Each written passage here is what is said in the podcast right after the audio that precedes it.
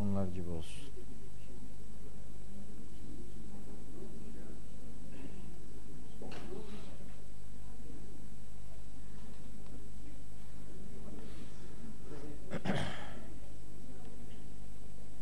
Başlayayım mı?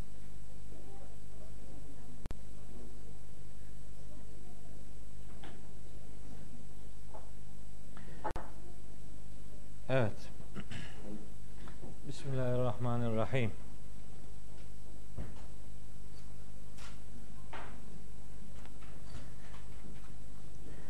Bugün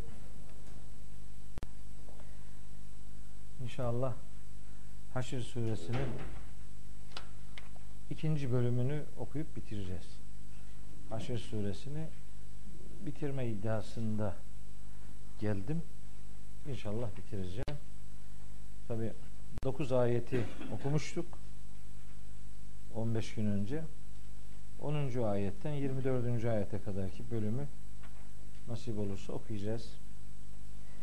Yalnız geçen ders bir şey vardı. Onları hatırlatayım dedim ama hatırlatmadım. Bugüne bıraktık. Daha dinç bir kafayla düşünelim diye. Geçen Naci abi demişti ki o bana dokunacak ben derste olmayacağım dedi. Umre'ye gitti akşam aradı bizi görüştük. Allah makbul mevdur etsin inşallah. Bize de gidebilmeyi lütfeylesin Cenab-ı Hak. Yüreğimiz oralarda. Her giden gruptan birileri arıyor bizi. Hatta bir takım işte çalışmalarımızı da oraya götürüp orada ders yapıldığını duydum. Çok acayip memnun oldum. Bir grup bizim kısa surelerin tefsirinin dördüncü cildini 14 günlük umre programında bitirdiklerini söylediler.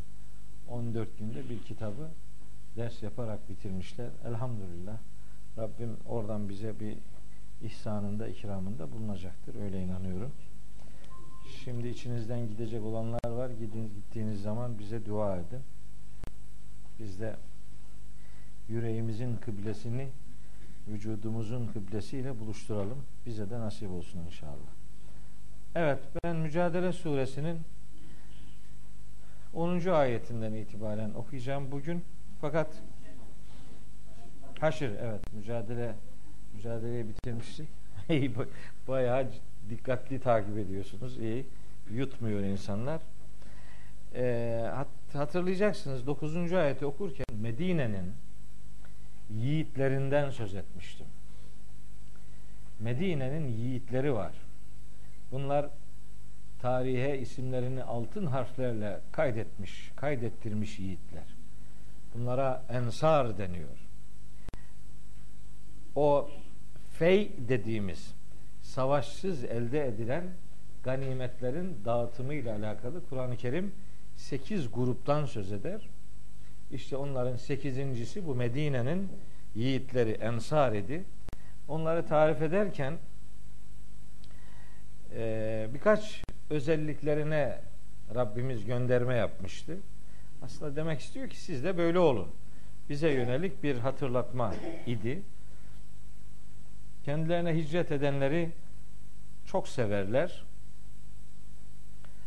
Onlara ganimetlerden ne kadar veriliyorsa o noktada içlerinde en ufak bir kıskançlık hissetmezler. Kendileri muhtaç olmasına rağmen kardeşlerini kendilerine tercih ederler. Nitekim kim kendi canının, nefsinin cimriliğinden korunursa bilin ki kurtuluşa sadece onlar erecektir. Fe ulaike humul muflihun. Şimdi Arapçada Şimdi bu Arapçanın gerçekten çok enteresan edebiyat özellikleri var. Gerçekten. Şimdi bu Arapçanın edebiyatını bilirse bir adam Kur'an'la konuşmasının stili değişir yani. Başka şeyler görür yani. Şimdi terc- tercümede mesela ne yazıyor önünüzdeki tercümede bu 9. ayetin son cümlesi nasıl? Mesela onlar mutluluğa ulaşacak olanlardır. Onlar mutluluğa uğraşacak olanlardır. Başka? İşte onlar kurtuluşa erenlerin ta kendileri. İşte Mevlam rahmetine erenler onlar olacak. Bakın bunların hepsi aşağı yukarı standart birbirine yakın. Ama buradaki edebiyat inceliği tercümelerin hiçbirinde yok. Diyor ki işte bunlar var ya kurtuluşa erecek olan sadece bunlardır. Sadece bunlardır. Böyle ülaike edatında ismi işaretinden sonra bir hum gelirse sadece ve sadece bunlardır başkası değildir. Vurgusu var işte. Bunu Arapçada hasır kasır ifadeleri derler. Onun için bir Müslüman eğer Kur'an'dan konuşacaksa bunun Arap edebiyatını mutlaka bilmesi lazım. Kur'an-ı Kerim Arapçanın gramerinin şaheseri olduğu gibi edebiyatının da şaheseridir. Asıl Kur'an'ın şaheserliği edebiyat inceliklerindedir. Öyle vurgular vardır. Onları görmek lazım. Tercümeye onları yansıtmak lazım. Ulaike ala huden min rabbihim ve ulaike humul müflihun. Veya Ali İmran suresinde var bir tane. Gene böyle humlu gelen bir e, kalıp. Orada diyor ki Estağfirullah Vel teküm minkum ümmetun yed'ûne ilel hayri ve ye'murûne bil ma'rufi ve yenhevne anil münkeri ve ulaike humul muflihun. Ali İmran suresi 104. ayet. Şimdi bunu tercüme ederken şöyle tercüme ediyorlar. İçinizden hayra çağıran, iyiliği emreden, kötülükten nehyeden bir grup bulunsun. Buraya kadar okuyor. Üzerine bir şey alınmıyor. Yani bir grup oldu mu bizden bu sorumluluk düşüyor diye bir de buna farz-ı kifaye kılıfı üretiyorlar. Yani bunu birileri yaptı mı öbürünü öbüründen sorumluluk kalkıyor işte. Farz-ı kifaye işte cenaze namazı gibi yani. Böyle. Sanki hadi birileri kılıyorsa beni ilgilendirmiyor demeye getiriyor. Öyle bir şey yok yani. Başkası yapacaksan kurtulacaksın. Yok öyle bir şey yani. Bu Kur'an'ın temel öğretilerine aykırı. Kur'an'ın temel ilkelerine aykırı böyle şeyler sadece ihdas edilmiş birilerini memnun etmek için. Şimdi bu ayeti buraya kadar okuyor, rahat ediyor. Diyor ki bak birileri böyle olursa mesele yok. Peki devam et ayeti bitir. Ayeti bitirirken tercümeyi benim dediğim gibi orada bulunan vurguyu dikkate alarak yapmıyor.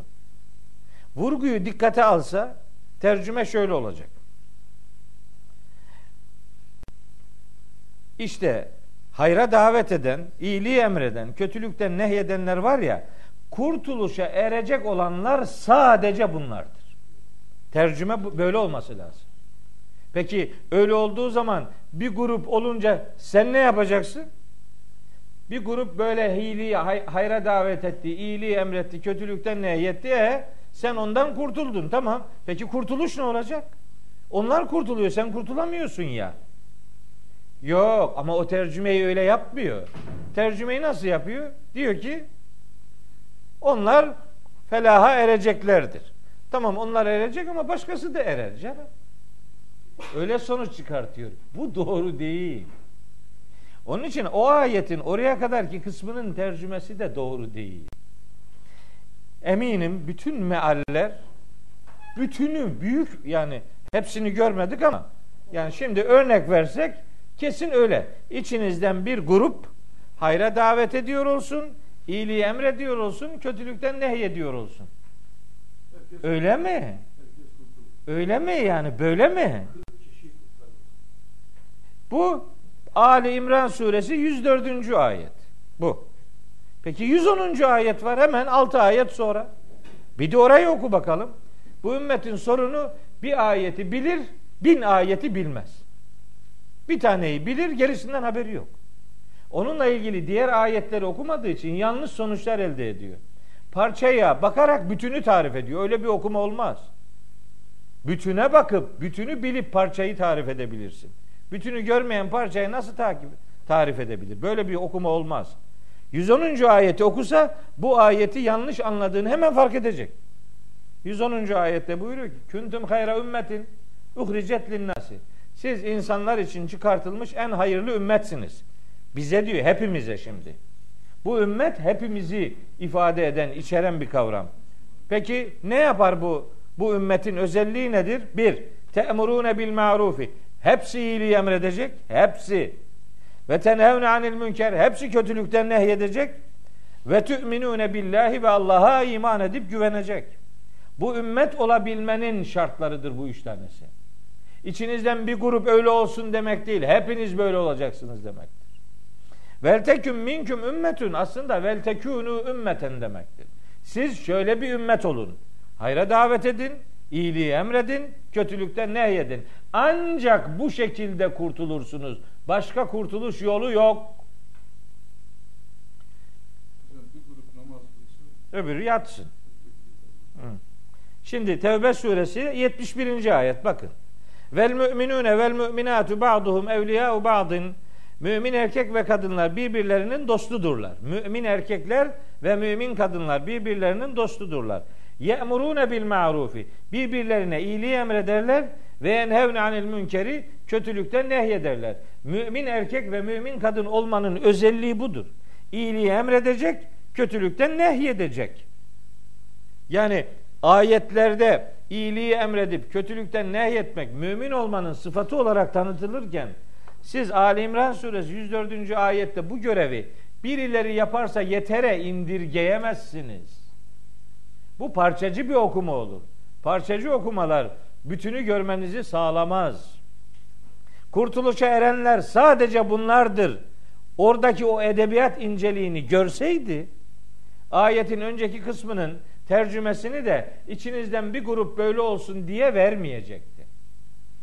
Ama maalesef Türkiye'deki meallerin büyük çoğunluğu kopyala yapıştır tekniğiyle üretildiği için meslindeki edebiyat incelikleri üzerinden çok fazla kafa yorulmaz. Evet. Tevbe 71. Tevbe 71. Şimdi oradan Haşr suresi 9. ayete geliyorum. Fe ulaike humul muflihun. Bunlar var ya kurtuluşa erenler işte bunlardır başkası değil. Kim bunlar? Nefsinin cimriliğinden korunanlar. E ben zaten zengin değilim ki. Benim cimrilik yapmamla alakalı ne var? Bahanesine kimse sığınamaz. Çünkü daha önce söyledim. Her fırsatta söylüyorum. İnfak iman alametidir. İmanınız varsa infakınız olur. Bizim ümmet infakı imkanla ilişkilendirmiştir. İmkanın varsa infakın olur. Hayır, imanın varsa infakın olur.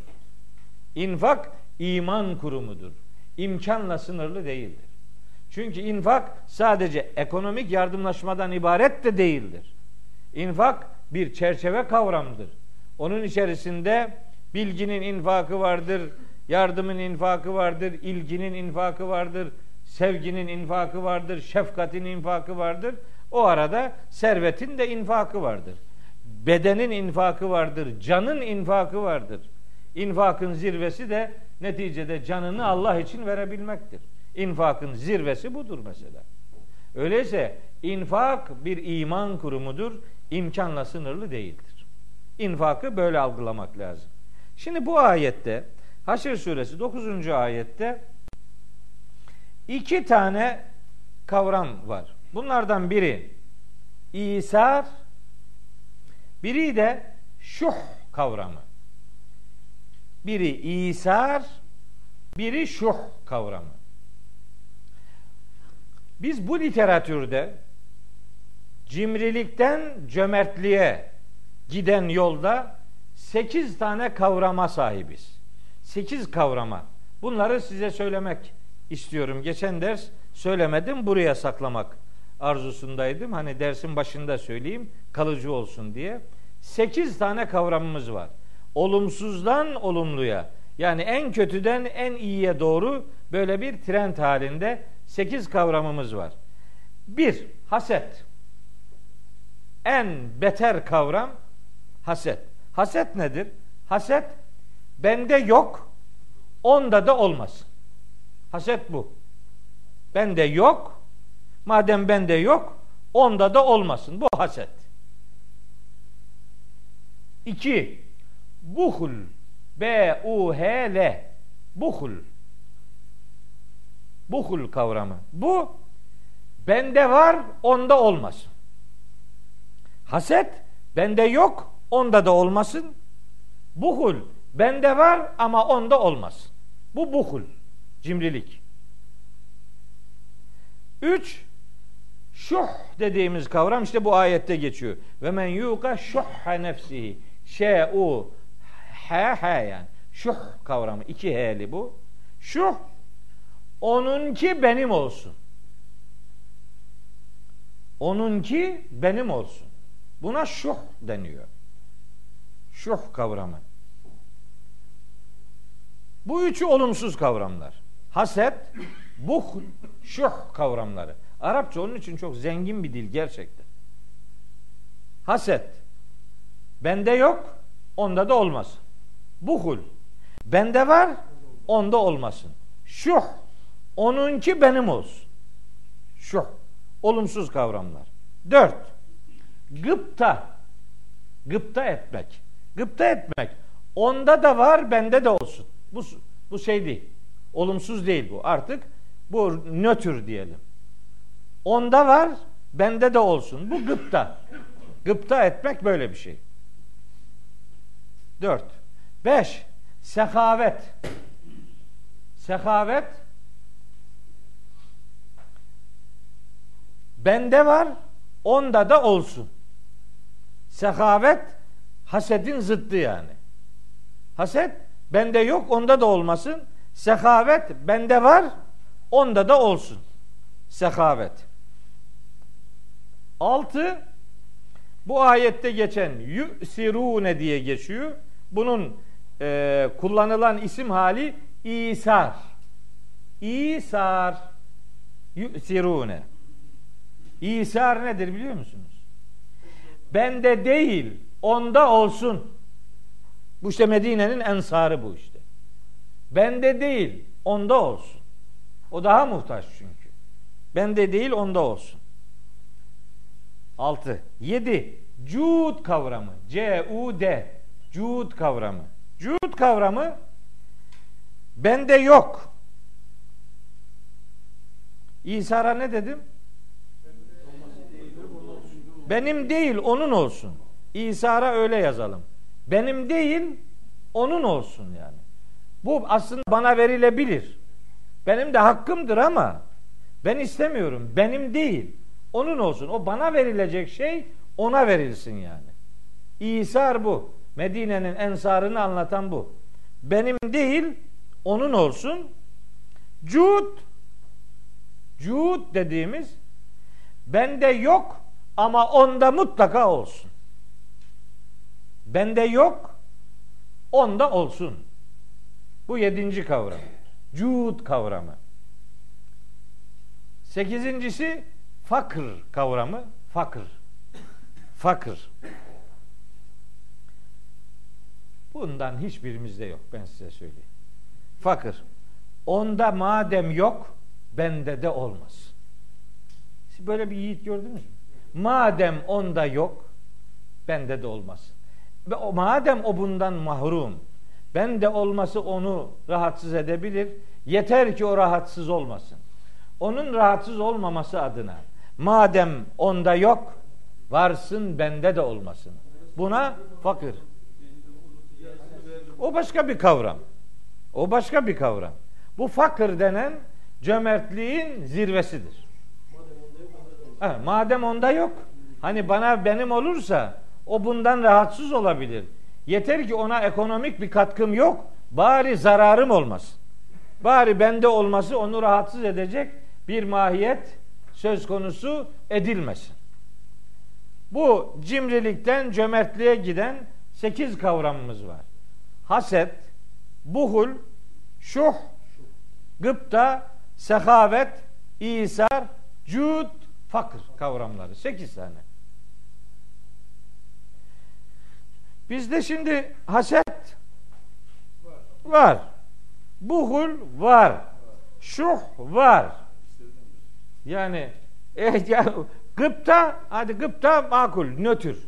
Yani onda var, bende de olsun yani. O şey değil. Ama sekavet bende var, onda da olsun. Şimdi biri onda var, bende de olsun. Öbürü bende var, onda da olsun. İsa benim değil, onun olsun. Medine'nin ensarı bu. Benim değil. Bir mal var. Ona o hak olarak sahip olabilir. Fakat benim değil, onun olsun. O daha muhtaç. Cud bende yok ama onda olsun. Biri veriyorsa benim hakkım değil, onun olsun. Benim onda gözüm yok. Fakir ise madem ki onda yok, bende de bulunmaz. Bende de olmaz. İslam toplumunun ortaya koyduğu temel dinamikler bunlardır. İnsan ilişkilerinde bunun üzerinden yürür ilişkilerimiz yani. Bunun üzerinden yürümesi lazım. Şimdi bu ayette kavramların iki tanesi var. Bir İsar kavramı var, bir de şuh kavramı var. İsar methedilen, övülen bir kavram. Şuh efendim kınanan, reddedilen, bulunmaması lazım gelen ve ondan korunmak neticede kurtuluş vesilesi olabilecek bir arıza olarak tanıtılıyor. Şuh denen e, hususiyet bir Müslümanda bulunmaması lazım. Bunlardan kurtulur. İşte hiç olmazsa dört tane değeri kendi hayatının e, merkezine alırsa bu doğru bir okuma, doğru bir e, yol izleme başarılıyor demektir. Böyle dinç kafayla bu sekiz kavramı bir önceki dersin konusu olarak esasında sizlere bu vesileyle hatırlatmak istedim. Sekiz kavramımız var. Bu sekiz kavramı cimrilikten cömertliğe giden yolda kullandığımızı bu vesileyle bilelim. Evet.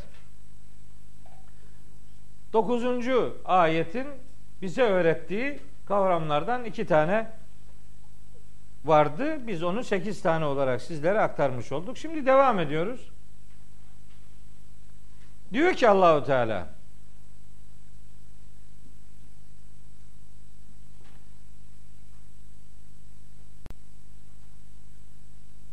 bir Müslümanın başka Müslümanlara karşı nasıl bir tavır içerisinde bulunması lazım geldiğine dair e, bir detay ama çok önemli bir detay üzerinde duruyor 10. ayette. Belki her müminin yüreğinde böyle hassasiyetler olması lazım esasında. Diyor ki Allahu Teala Estağfirullah. Vellezine ca'u min ba'dihim bu sekiz grup saydı ya o sekiz gruptan sonra şimdi artık toparlıyor. Aslında sekiz grubun da ortak özelliğini bir anlamda beşer olarak, insan olarak şöyle bir toparlama cümlesi ile bu bölümü bitiriyor. Buyuruyor ki Vellezine ca'u min ba'dihim. Bunlardan sonra gelenler.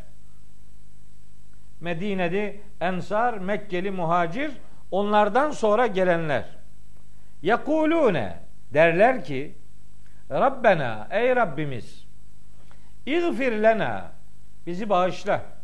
Rabbena gfir lena ey Rabbimiz bizi bağışla ve li ihvaninellezine sebekuna bil imani.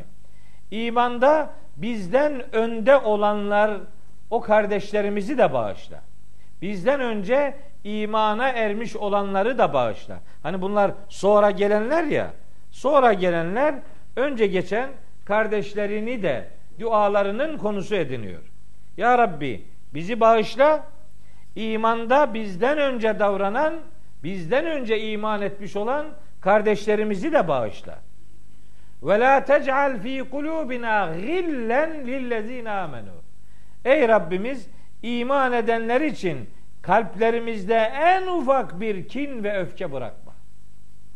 İman eden kardeşlerimiz için kalplerimizde en küçük bir gil olumsuz düşünce demek yani. Kin, öfke bırakma kalplerimizde. Rabbena ey Rabbimiz inneke raufur rahim. Sen şefkatin ve merhametin yegane temsilcisi ve kaynağısın.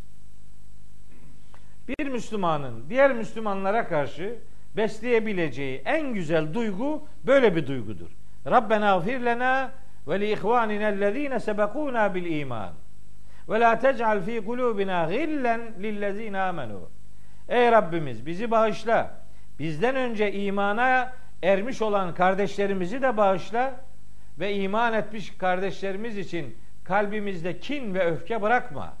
Ey Rabbimiz sen şefkatin kaynağısın, merhametin kaynağısın. Böyle dua edersin geçmişlerine.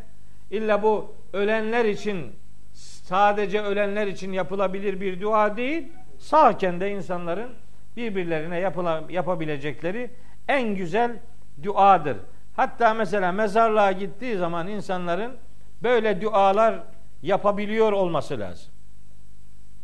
Yani me- mezara gidiyorsunuz. Mezarda ne yapacaksın? Mezarda işte böyle gazel okuyacak halin yok yani.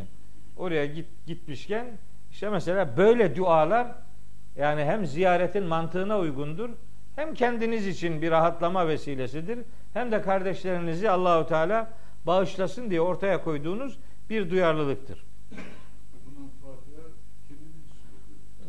Fatiha'nın zaten e, mezarlıkla ve ölenle hiçbir ilgisi yoktur. Tabii ki yoktur yani. Bunun anlamından bunu anlamak son derece kolay. İyyâke na'budu ve iyyâke nestaîn. Kendimi ey Rabbimiz sana kulluk ederiz ve sadece senden yardım isteriz diye bize yönelik bir duadır. Peki niye okunuyor mesela mezarlıklarda niçin Fatiha okunuyor? Bunun olabilecek bence yapılabilecek tek izahı şudur. İnsanlar mezarlığa gidip bir şey yapacak şimdi. Dua yapacak adam. Duanın en makbulü, duanın en yapılabileni, belki de en çok icabete mazhar olabilecek olanı bir ibadetin sonrasında yapılandır. Bir fedakarlığın sonrasında yapılandır. Siz Kur'an okur, ibadet yaptığınızı düşünürsünüz. Kur'an okumak, Kur'an'la meşgul olmak tabii ki bir ibadet ibadettir yani. Elbette böyledir. O ibadetten sonra bir Fatiha okumak veya başka bir metin okumak sonrasında geçmişlerinizin ruhunu Cenab-ı Hakk'ın efendim rahat ettirmesi, onların sıkıntıları varsa sıkıntılarını hafifletmesi için Cenab-ı Hakk'ın onlara yönelik bir merhamet tecellisine bir vesiledir. O, o, o duyguyla dua yapılır. O duanın öncesinde de okuyacağınız ne varsa okursunuz. Ama bilinmelidir ki okunan metnin ölülerle hiçbir ilgisi yoktur. Gerçekten yoktur yani. Sadece dua yapılır. Mesela Elmalılı Hamdi Yazır var duymuşsunuzdur. Mesela Elmalılı Hamdi Yazır'ın e, tefsirinin başında ön sözünde girişinde çok güzel bir cümle var. Ben onu oradan gördükten sonra şeyi değiştirdim. Mezarlığa gittiğim zaman yaptığım işi değiştirdim.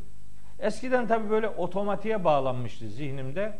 Mezarlığa görünce hemen Fatiha böyle otomatik alışmıştık öyle okuyorduk yani. Herkesin yaptığı gibi hoş yalandan kahramanlık yapmanın bir alemi yok. Ben öyle yapmazdım eskiden. Yok bu yalan yani. Biz de öyle yapıyorduk. Sonra şey dedi ki Elmalı Allah ona rahmet etsin. Allah'ın mezarlığa gidince şunu yapmak lazım diyor. Benim de çok uydu aklıma yani. Allahum mağfir lehum ve lil meyyitinel müminin. Ya Rabbi hem bunları hem imanıyla göçmüş müminleri bağışla. Vehşurhum ma'an nebiyyine ve sıddîgîne ve şühedâi ve salihin. Ya Rabbi onları peygamberlerle, şey, şey, hakka şahit olanlarla, sıddıklarla, salihlerle haşreyle. Dua bu. Allahümme mağfir lehum ve lil meyyitinel müminin ve ahşurhum ma'an nebiyyine ve sıddîkine ve şühedâi ve salihin. Bunu Arapça bilen böyle der. Bilmiyorsa zaten bir ayetin yarıdan aşağısıdır bu zaten.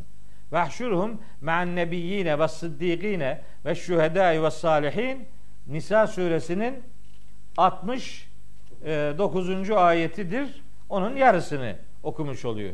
Ey Rabbim bunları bağışla, imanla göçen kardeşlerimizi bağışla ve onları şu dört grup yiğitle öbür alemde haşreyle diye dua. Mezarlığa gidince aslında en iyi yapılacak tam da mezarlıkla alakalı onun mantığıyla alakalı ziyaretin amacını gerçekleştirebileceğimiz çok güzel bir dua cümlesidir. Ya da bu okuduğumuz ayeti yani Haşr suresi 10. ayeti. Mesela mezarlığa gidince Rabbena afir lena ve li ihvanina ellezine sebekuna bil iman ve la tec'al fi kulubina gillen lillezine amenu Rabbena inneke raufur rahim. Anlarsa tabi. Hocam Rabbena Gelmez. İşte anasının babasının yanında işte o mağfiretini isteyeceğim. Ondan sonra da mümin edenleri. Tamam fark etme öyle. Ve li ihvanina ellezine sebekuna o da dinde kardeşimizdir anamız. Olabilir adamına göre değişir. Bizim bizimki böyle. Evet. Yok, yok. Tamam değil de o zararı yok yani. Kapsayıcı. Hiçbir şey yok yani. Yeter ki yeter ki şey yani orada bir dua motifiyle buluşmayı ihmal etmesin gidenler. Yani mezara mezara bir şey gönderme, okunan metnin mezara ulaşması gibi böyle bir e, arzuyla hareket edilmesin. Orada mühim olan dua motifidir. Peygamberimiz diyor ki e, Küntü neheytüküm an ziyaretil kuburi. Vakti zamanında ben sizin kabir ziyaretlerinizi yasaklamıştım. Fezuruha artık gidin kabirleri mutlaka ziyaret edin. Fe inneha tüzekkirukumul ahirete. Muhakkak ki kabir ziyaretinde bulunmak size ahireti hatırlatır. O bir bir duyarlılık meydana getirir. Siz mezarlığı görünce sizin de bir gün öleceğinizi hatırlarsınız. Ona göre belki ömrünüzün kalan kısmında daha duyarlı bir e, rota çizersiniz kendinize. Peygamberi uyarı da budur. Oraya gidince geçmişlerin bağışlanması duasını da dilimize bir tesbih etmek durumundayız. Biz şahsen böyle ben öyle yapıyorum. İşte bu 10. ayeti ve diğer Nisa 69. ayetin bir bölümünü ziyaretini mutlaka konusu ediniyorum. Geçen bir cenaze olmuştu Samsun'da. Cenazeye gittik. Defin için mezarlığa da çıktık. Tabi hoca motifiyle ben oradaydım. Biz defnettik adamı. Kapattık üzerini. Şimdi Yasin okunacak. Orada hemen birikildi. Bir grup tabi orada hemen Yasin mangası var. Öyle hazır man- manga var. Onlar geldiler dedim ki ben onlara o zaten o planlanmış geldi oraya onu oradan zaten topla tüfekle gönderemezsin mümkün değil. Orada bir şey oradan bir şey alacak yani. O oraya kurgulanmış. O hepsi bana kaldı işte. Dedim ki dedim ki ya Yasin okuyacaksınız anlaşılıyor. Ne yaparsak yapalım bu bu böyle olacak. Bari dedim. Buradakiler Yasin'i dinlerken neyi dinlediklerini bilsinler. Ben Yasin'in tercümesini bir yapayım dedim. Önce bir Yasin. Sonra dedim ki bu Yasin'i hızlı hızlı okuyacak bunlar. Bunlar gene güme gidecek. Yok öyle yapmayalım dedim. Ben birinci sayfayı önce yapayım. Anlatayım size. Siz bunları düşünürken o okusun bu defa onları düşünün dedim. Sayfa sayfa birer sayfanın önce tercümesini yaptım ben. Sonra okutturdum. Bitirdik. Biter bit- bitirdik. Tam oradan ayrılırken bir tane o okuyanlardan biri dedi ki bunu bir daha yapma hocam dedi ya.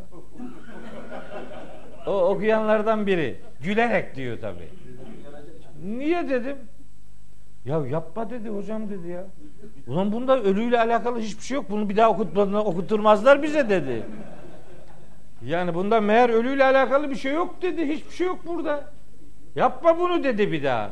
Ne güzel anlamadan okuyoruz ve millet de dinliyor dedi. Bırak. Ama dedim bu kadar bir iyiliğin olsun arkadaş. Evet peygamberimiz Yasin Kur'an'ın kalbi demiş. Eyvallah tabii ki. Tabii ki öyledir. Yasin'in her ayeti, her kelimesi Kur'an'dan pek çok ayete bağlıdır. Böyle organik bağları vardır. Yasin böyle adeta 6200 küsür ayeti böyle bünyesinde toplayan bir suredir. Hayata böyle hayata okunması lazım Yasin'in. Bir Yasin kitabı yazdım. Daha önce yazmıştım da yeni bir daha baskısını yaptılar. Kitabın adını şöyle verdim. Hayatın inşası için Yasin suresi tefsiri dedi. Adam dedi ki ya hayatın inşası ne hayatı dedi. Yasin'in hayatla değil ölümle ilişkisi vardır dedi. Ölüm Yasin demek ölüm suresidir. Ölülerle alakalıdır. Halbuki bilmez ki Yasin mahza diri suresidir. Zaten 70. ayetinde de öyle diyor. Yasin'in 70. ayetinde. Liyunzira men kana hayyen hayatta olanları uyarsın diye bu kitap indirildi. Yasin'in 70. ayeti bu. İşte öyle. Niye biliyor musunuz? O Yasin'le alakalı hadisler var. Bu hadisler doğru anlaşılmadığı için Yasin mezara gömüldü. Yasin, Yasin'i Peygamberimiz diyor ki İkra'u ala mevtaküm Yasin. Ölülerinize Yasin okuyun. Biz şimdi ona okuyun diyoruz ya, okuyun kelimesini kullanıyoruz. Bunun Arapçası yani hadisin orijinal metninde okumak anlamına gelen kelime ikra'u kelimesi. Kıraat etmek kelimesidir. Bizim ümmet kıraatin ne olduğunu bilmediği için Türkçe'ye bunu okumak diye tercüme ediyor. Halbuki kıraat aklın okumasıdır. Yani anlaşılarak yapılan okumalara kıraat derler. Ve Kur'an okumayla alakalı peygamberimize nispet edilen rivayetlerin kahır ekseriyetinde kelime kıraat kelimesidir. Anlayarak okumaktır. Ve orada mevtaküm ölülerinize ifadesindeki ölülerden kasıt yüreğini öldüren adamlardır. Ruhunu öldüren adamlardır. Onlara okunur. Onlara anlayarak okuyacaksınız ki adam dirilsin. Ama kelimeler ve kavramlar şaşılacak şekilde rotasını kaybettirildiği için maalesef şimdi diyor ki hadiste öyle diyor. Bir kısım Türkiye'deki bir kısım adam da bu hadis uydurmadır diyor çabuk çabuk. Niye? Ya ölülüye Yasin mi okunurmuş? Dolayısıyla bu hadis uydurmadır. Bir kısmı öyle diyor. Bir kısmı da diyor ki ölüye Yasin okumak lazım. Peygamberimizin hadisi budur. Bence ikisi de yanlış anlıyor. Orada ölüden kasıt bedeni ölmüş adam değil. Ruhunu öldürmüş adamdır. Okumaktan kasıt anlayarak okumaktır. Bir hadis de okuyayım size. Hani benim için böyle hadis okumaz derler hep yalan, iftira. Aha bir tane daha okuyorum. Ben üstelik bunların metnini de bilirim. Ezber bilirim hadislerin metinlerini. Ma min meyyitin yukra'u aleyhi yasin illa hevvenallahu aleyhi. Hiçbir ölü yoktur ki ona Yasin kıraat edilsin de Allah onun işini kolaylaştırmış olmasın. Yani hangi ölüye Yasin kıraat edilirse onun işini Allah kolaylaştırır. Adam bunu şöyle anlıyor. Adam ölürken buna Yasin okuyorsun, rahat ölüyor. Sonra da iyi gidiyor. Hayır o değil. Bedenen değil, ruhen ölmüş olan adama eğer Yasin'i kıraat ederseniz, Yasin'i ona anlatarak, onun anlamasını sağlayarak böyle bir okuma gerçekleştirirseniz, adam ondan sonraki hayatına rota kazandırır. Ondan sonra işi düzgün gider. Yani düzgün davranmayı öğrenir. Hadis niye uydurma olsun canım? Hadis hiç de uydurma değil. Bal gibi de doğru mana veriyor ama anlayabilene. O, o hadisi adam ölüm diye algılıyor. Bu telkin işi var ya, telkin veriyorlar. Talkin. Talkin diyor yenisi talkin diyor. Bizimki telkin diyor filan. Bu telkin bunun bunun hadislerden şeyi var. Karşılığı var. Hadislerde geçiyor. Fakat hadislerde geçenle şimdi uygulanan birbirine 180 derece zıt. Peygamberimiz diyor ki ölmek üzere olanların yanında kelimeyi tevhidi söyleyin.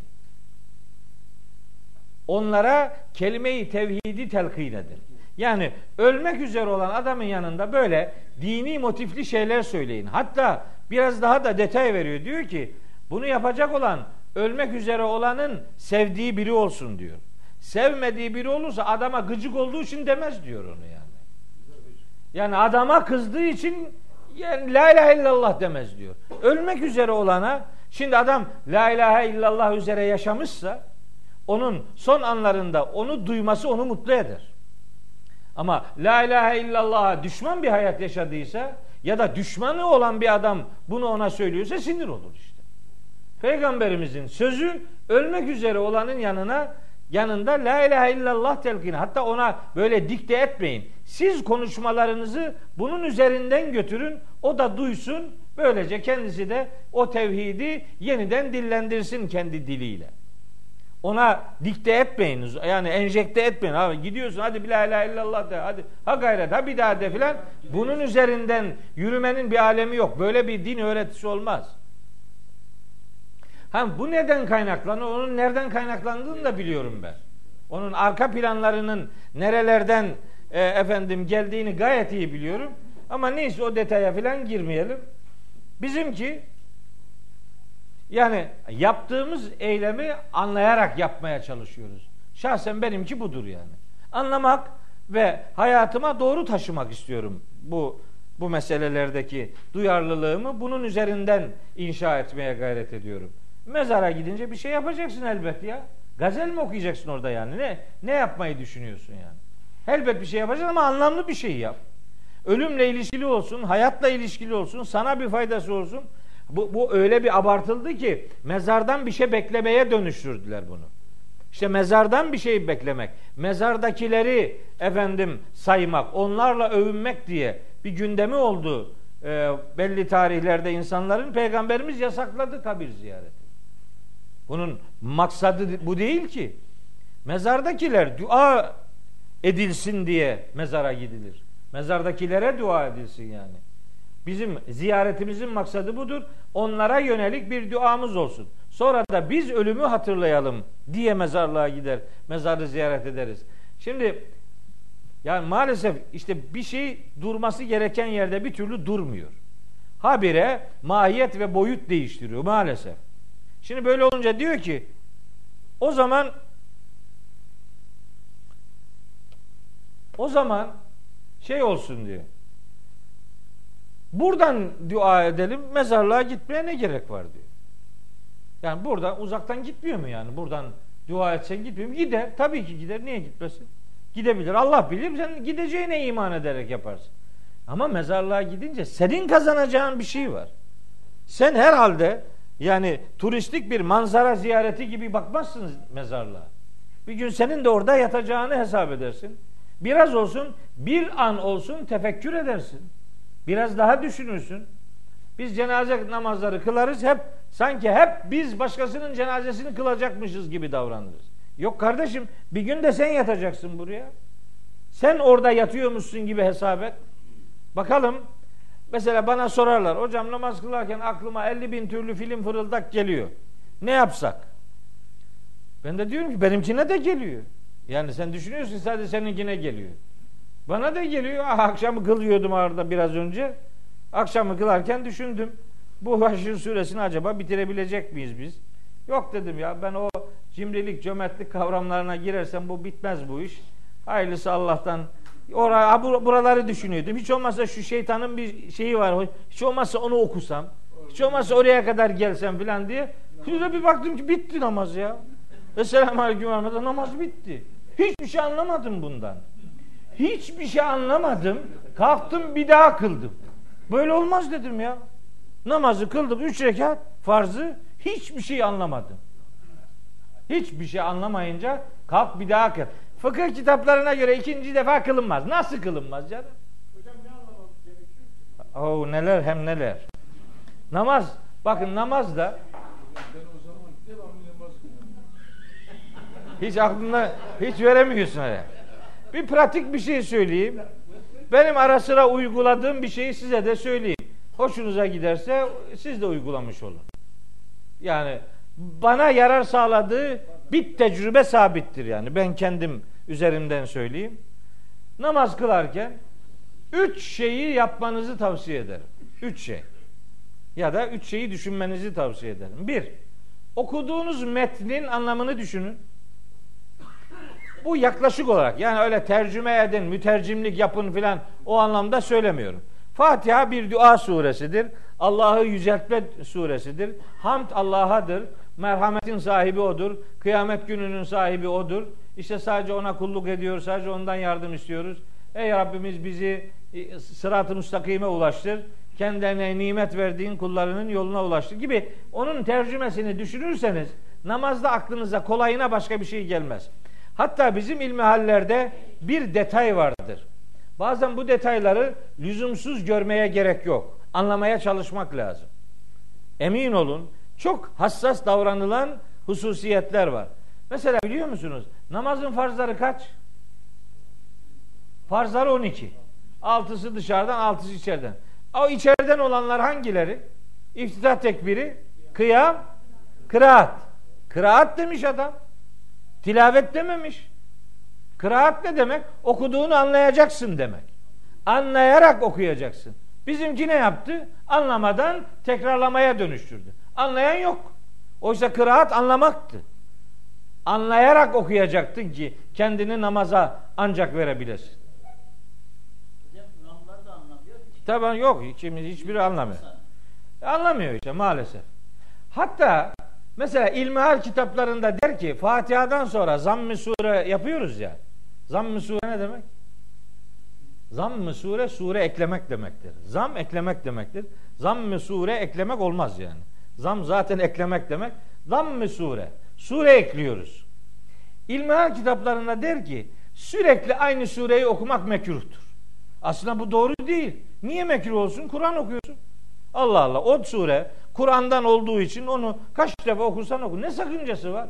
Hiçbir sakıncası yok. Ama orada namazın asıl farzı kıraat olduğu için yani anlayarak okumaktan söz edildiği için bir şeyi sıradanlaştırırsan anlamını öldürürsün.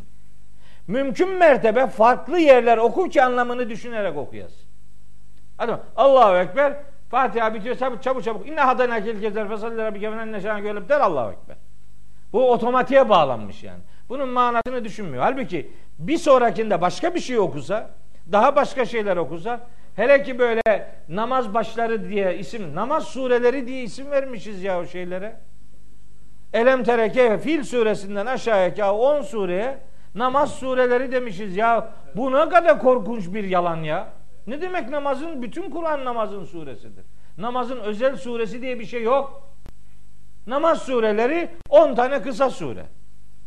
Ya ondan sonra bir, bir vel el kariatü yoku yok. Adam bir tane öyle okumuş ya. El kariatü el kariatü mel kariatü şaşırmış.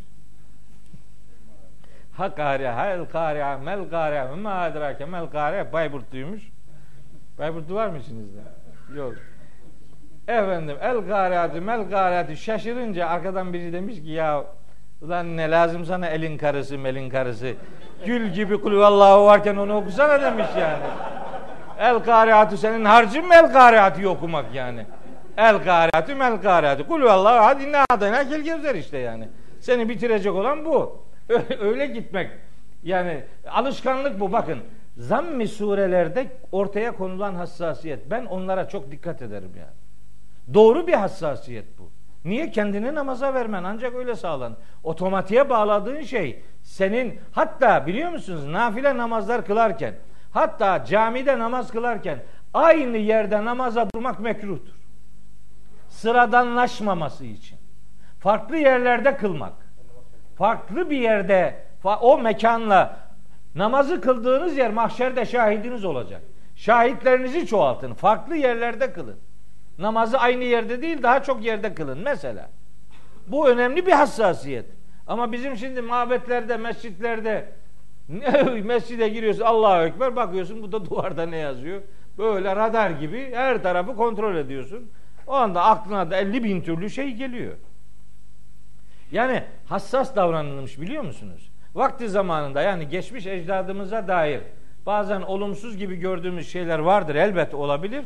Ama bu hepsini toptancı bir mantıkla hepsi tukakadır diye atıp göndermenin bir alemi yok. Hassas davranılmış kavramların içini yeterince dolduramadığımız için bazı şeyler bize lüzumsuz geliyor.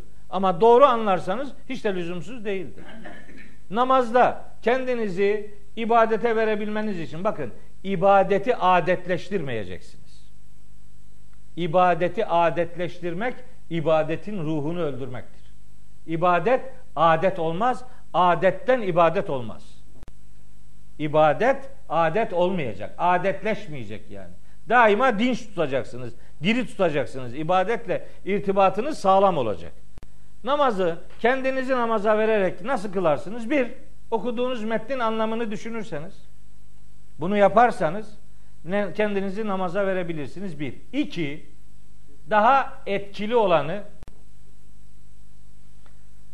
Kemal abi sana diyorum. Daha dikkatli olanı nedir biliyor musunuz? Bu kıldığınız namaz belki son namazınızdır. Onu düşünerek kılın. Belki de bir sonraki vakitte gideceksiniz. Hiç belli olmaz. Kimin garantisi var? Bu kıldığım namaz belki de son namazımdır diye kılan adamın aklına başka bir şey gelmez. İki. Üç. Belki de Rabbim bu namazımı kabul edecek benim. Ona göre kılmalıyım dersiniz ve o namazda aklınıza başka bir şey kolayına gelmez. Bu üçünü uygulayın. Göreceksiniz kıldığınız namazın yüreğinize olan katkısı değişecektir. Daha ayaktayken sağa sola bakma ihtiyacı hissetmeyeceksiniz. Başka bir dünya devreye girecek. Bu akşam işte ya ben bu akşam Murat'ın orada oturuyorduk. Kalkayım akşam namazını kılayım dedim. Gittim. Akşamı kıldım. Hiçbir şey anlamadım ya. Ya bu nasıl bir namaz dedim ya. Bu böyle bir namaz olur mu? Kim kimi kandırıyor arkadaş dedim. Olmaz böyle bir namaz. Kalk bir daha kıl dedim. Bir daha bunları düşünerek kıldım. Oh elhamdülillah dedim ya. İnşallah bu kabul olur. İnşallah yani. Öbürü güme gitti yani. Ha yani işte gene de burayı düşündüm ha. Yani bu dersi düşündüm hoş. Çok başka bir şey düşünmedim yani. Ben şimdi böyle kendi üzerimden anlatırken beni dinleyenler öyle gülüyorlar. Bir gün çok sinirlendim. Ne gülüyorsunuz dedi. Sizinki benden daha mı iyi? Sen ne düşündün?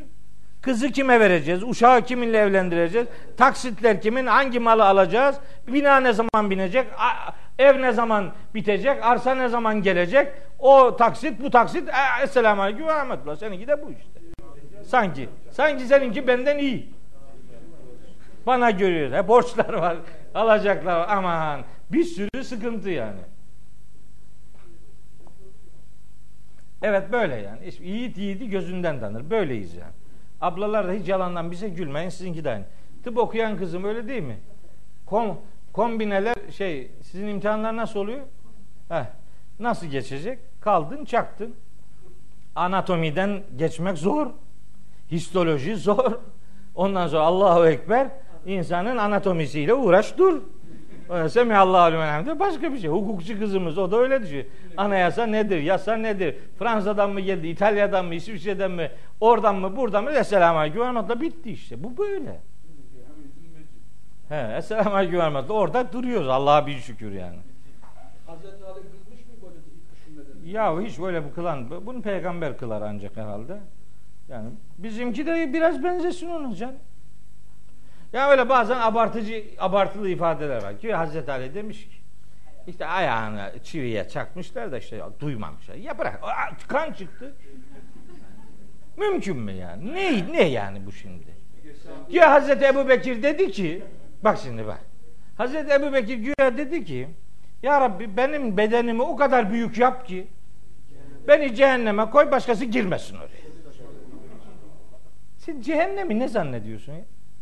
Hazreti Ebu Bekir böyle bir şey diyebilir. Ne demek bu yani? Bu nasıl bir cümle? Yani Ebu Bekir, Hazreti Ebu Bekir milleti acıyor Allah acımıyor. Yani o kimin elinden kimi kurtarıyoruz yani?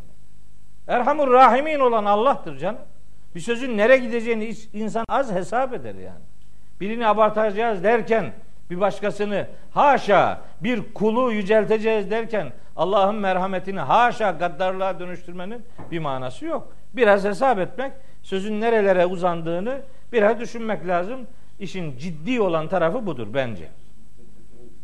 Evet. Yok yok. Öyle bir delili yok. Bu bizimki yorum. Yorum. Bu fıkıhtaki bir şey, ilmihal bilgisi. Hoşuma gidiyor yani. Yani bu böyle lüzumsuz bir şey değil yani. Biraz fark bak baktığın zaman Yani e, adeti ibadetleştirmemek, ibadeti adetleştirmemek. Meselenin asıl kopan noktası burası yani. Bir ablamız var bizim Samsun'da. Çaykaralı bir abla 60 yaşlarında biri eşi e, 5-10 sene önce vefat etti. Bu abla ne zaman onun evine gitsek veya o da bize zaman zaman gelir her gün oruçlu. Her gün ama. Ya abla dedim bu ne kadar oruç tutuyorsun sen dedim ya. E dedi hocam dedi ben şimdi gündüz yemek yedim mi mideme dokunuyor. Ha. Midene dokunduğu için oruç tutuyorsun dedim yani. Yani bir perhiz gibi. Vallahi dedi alıştım buna. Dedim ki bak ara sıra boz. Ara sıra boz. Yaptığın işi sıradanlaştırma. Bu Ramazan'da farzdır. Kesintisiz. Geri öyle savmi visal doğru değil yani. Hem bazıları çok yiğitler yapıyormuş. Akşam hiç orucu açmadan ertesi güne orucunu devam et diyor. Buna savmi visal diyorlar. Böyle bir oruç tahrimen mekruhtur. Böyle böyle oruç olmaz. Her gün her gün oruç. Niye? Fıtrat iftar etmeye de programlanmıştır yani. Zaten her gün oruç alışıyorsun onu ondan sonra oruç sana artık bir yük vermiyor. Oysa onun biraz ağırlığını da hissetmen lazım. Biraz acıkman lazım. Biraz miden ağrıyacak. Biraz baş ağrısı yapacak. Bir biraz acıkacaksın ki açların neler çektiğini fark edebilesin yani. Böyle adetleştirme, ibadeti adetleştirmek çok doğru değil. Onun üzerinden sözümü sizinle paylaşmak istedim. Neyse bu 9 ve 10. ayetler böyleydi. Şimdi 11. ayetten 17. ayete kadar bir pasaj var. Bir pasaj. Bu pasajı bir çırpıda okuyayım. Öyle fazla detaya girilecek bir pasaj değil. Zaten surenin başında bu olayı biraz anlatmıştım. O olayın biraz detayları üzerinde duruyor. Çok fazla e, şeye lüzum yok. Çok fazla izahı gerektirecek bir husus değil. Bir münafık tiplemesi üzerinde duruyor Allahu Teala. Bakın münafıkların nasıl adamlar olduğu buradan anlaşılır. En iyi bu 11 ila 17. ayetlerden Haşr suresinin bir de Müstakil Münafıkun suresi var. O surenin 8 ayetinden ayrıca Tevbe suresinde de bir 2 ayetlik, 3-4 ayetlik bir pasajı var. En iyi buralardan çözülür. Tabi hepsini okumaya imkanımız yok. Burayı okuyalım. Sırada başka zaman onlara gelirse onları da okuyacağız. Zaten Münafıkun suresi işte birkaç sure sonra gelecek. 63. suredir. Oradan okuyacağız. Elem tera ilellezine nafakun. Bak bakalım şu münafıkları bir düşün. Şu münafıkları bir düşün ki yekulune li ihvanihimüllezine keferu min ehlil kitabı. Ehli kitaptan kafir olan kardeşlerine derler ki münafıklar ehli kitaptan kafir olan kardeşlerine derler ki leyn uhristum lenehrucenne ma'akum. Siz şimdi bu Müslümanlara karşı savaşa çıkarsanız biz de sizinle beraber çıkarız. Biz de sizinle beraber çıkarız. Ve la nuti'u fikum ahaden ebeda. Sizinle alakalı hiç kimseye itaat etmeyiz biz yani. Biz sizinle beraberiz, sonuna kadar sizinleyiz. En ufak bir tereddüdünüz olmasın. Ve in kutiltum eğer size savaş açarlarsa başkaları lenen surenneküm kesin biz size yardım edeceğiz derler. Vallahu yeşhedü. Allah şahittir ki innehum lekazibun yalan konuşuyor bu adamlar. Münafık demek yalan konuşan adam demek. Münafıklar yalancıdırlar. Yapmayacakları şeyleri söylerler. Boş vaatlerde bulunurlar. Asla sözünde durmazlar. Hazreti Peygamber münafıkları anlatırken öyle diyor. Ayetül münafiki selasetün. Münafıkların belirtisi üç tanedir. İza haddese kezebe. Konuştuğu zaman yalan konuşur. Ve izâ vaade ehlefe bir şey vaat ettiği zaman tersini yapar ve izâ tümine hane kendisine bir şey emanet edildiği zaman hıyanetlik yapar. İşte bu münafıkların yalancılıkları peygamberimizin sözlerinin her biri referansını Kur'an'dan alarak söylenmiş sözlerdir.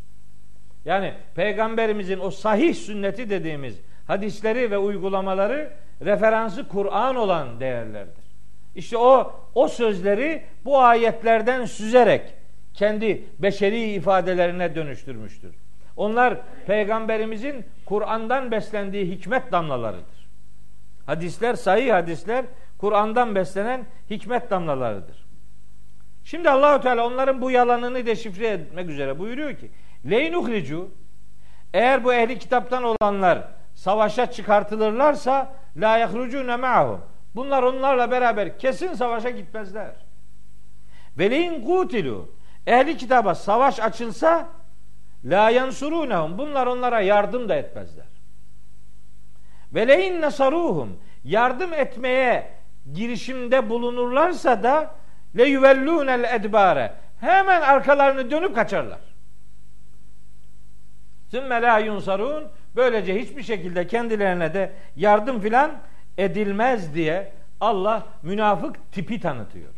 Münafığın en önemli ayırıcı özelliği infak etmemesi yani fedakarlıkta bulunmamasıdır.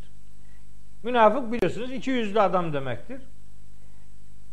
İki yüzlü hatta iki yüz yüzlü hatta yüzsüz adamdır münafık. Münafık kendine de münafıktır yani. Yani bugünkü münafıklığı yarın kendine münafık olduğu için kendi kendini tanımaz hale gelir yani. Öyle bir münafıklık adamın kendi içini çürüten bir e, ahlaki çöküntüdür. Onların durumlarını deşifre ediyor. Diyor ki 13. ayette le entum eşeddu rahbeten fi sudurihim min Allah. Bu bu halde olan münafıklara sesleniyor. Diyor ki bu adamlar Allah'tan daha çok kalplerinde size karşı korkuları vardır. Yani münafıklar Allah'tan korkmaz, insandan korkar.